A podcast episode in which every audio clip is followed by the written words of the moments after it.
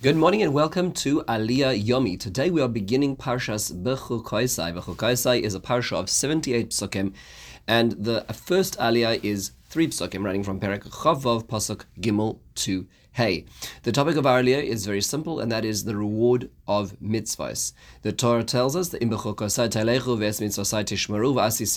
if you're going to go in my statutes and, and keep my mitzvahs, then there's a lot of then, and that's going to take up this aliyah, the second aliyah, and the beginning of the third aliyah. There's a whole set of rewards that will come. In our aliyah, we're told, "V'nosati gishmechem be'itam." The rain will be at the right time. Water is a blessing at the right time, the right places. It is a curse at the wrong time and the wrong places. It's going to be at the right time.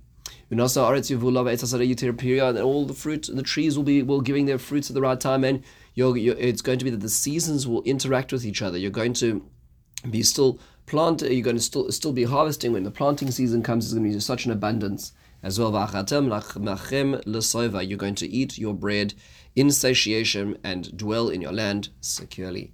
A lot of things to think about earlier. First, very basic point is what is it that we need to do to reward to to achieve this reward.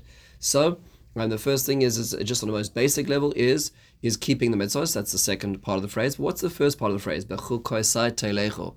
It's interesting that Oznaim Torah has a very fascinating observation where he points out chukos literally means laws.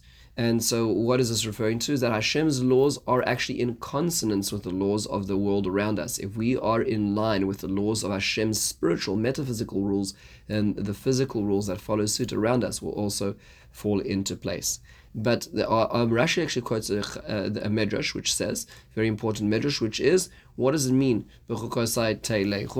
Is shetiu amelim baTorah. You need to be amelim, which literally means toiling in the Torah. What does this mean? Where does Rashi get this from? How do we understand this? So the Chofetz Chaim actually makes a very interesting observation. He says this helps us understand a very interesting phrase that we say in the Siyum HaMasechta, when we conclude um, a, a Siyum on a. What is that we say? Anu amelim vahem amelim. So we're, we're just finishing learning a, a, seg- a, section in Torah, and we say we are involved in working in our learning of Torah, and they are involved in their work. Meaning to say the people who are not necessarily involved in Torah. Anu amelim We work and receive reward. They amelim umakablim sachar. They work and they do not receive reward. The Chofetz Chaim asks the very basic question: Is that really true?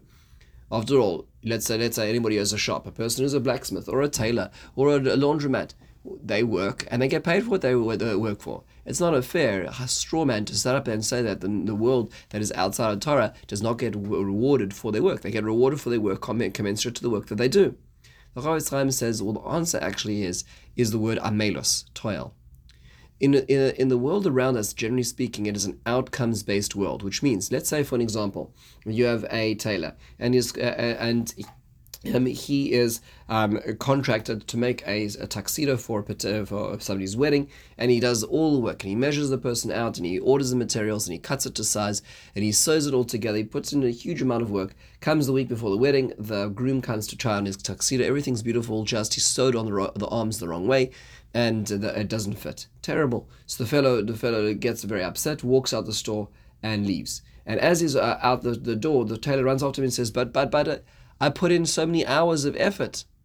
And the, the customer or the prospective customer then says to him, That doesn't make a difference. I didn't get a tuxedo. In the end of the day, we pay based on outcomes. And the, what's being described over here is not outcomes based, it's effort based. What the, the word amelos means is the effort, the toil we put in. In the world around us, unless you have an outcome, unless you can show something for what your time was spent doing, it's valueless. In Torah, it is valuable, even the efforts that perhaps don't yield the most compelling results, don't yield these beautiful, grand moments, these huge milestones, these watershed moments. We don't, there, there's still reward for that as well. That is what's Bechukosai Teilechu, is you're walking. It's the process, not the outcome. And that's how we know that the walking is the process, and that's how Rashi gets us from here. Another uh, interesting observation is what is the bracha on food over here? We seem to have two phrases in our aliyah as to how it's going to be, how the food will work. One is on the one hand, it will be this abundance, and that's the seasons overlapping with each other. The other one is you'll eat your fruits lasova, where Rashi explains what does that what does it mean that you'll eat your fruit in, in abundance? Rashi explains, a person will eat a little bit and then it'll be blessed in their stomach. That's what's being described over here.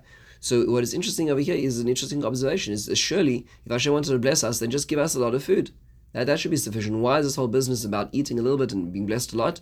Says the Oznaim Torah is that there is generally a contradiction between too much indulgence and the ability to be able to appreciate the spiritual or values in life people who are very overindulgent or involved in um, their, their lusts and desires are very find it very hard to have bandwidth to be interested, to have the desire to be involved in value-based ideas, in ethereal, metaphysical, spiritual ideas. There's just no space left. A person's entire interest is governed and consumed that's and that's how the consumer work market works now. Is our attention is worth billions of dollars. That's why it's being paid for in advertising on any device in any place. Any place that, that people traffic is a place which can be sold. Advertising space can be sold because our attention is worth a lot of money.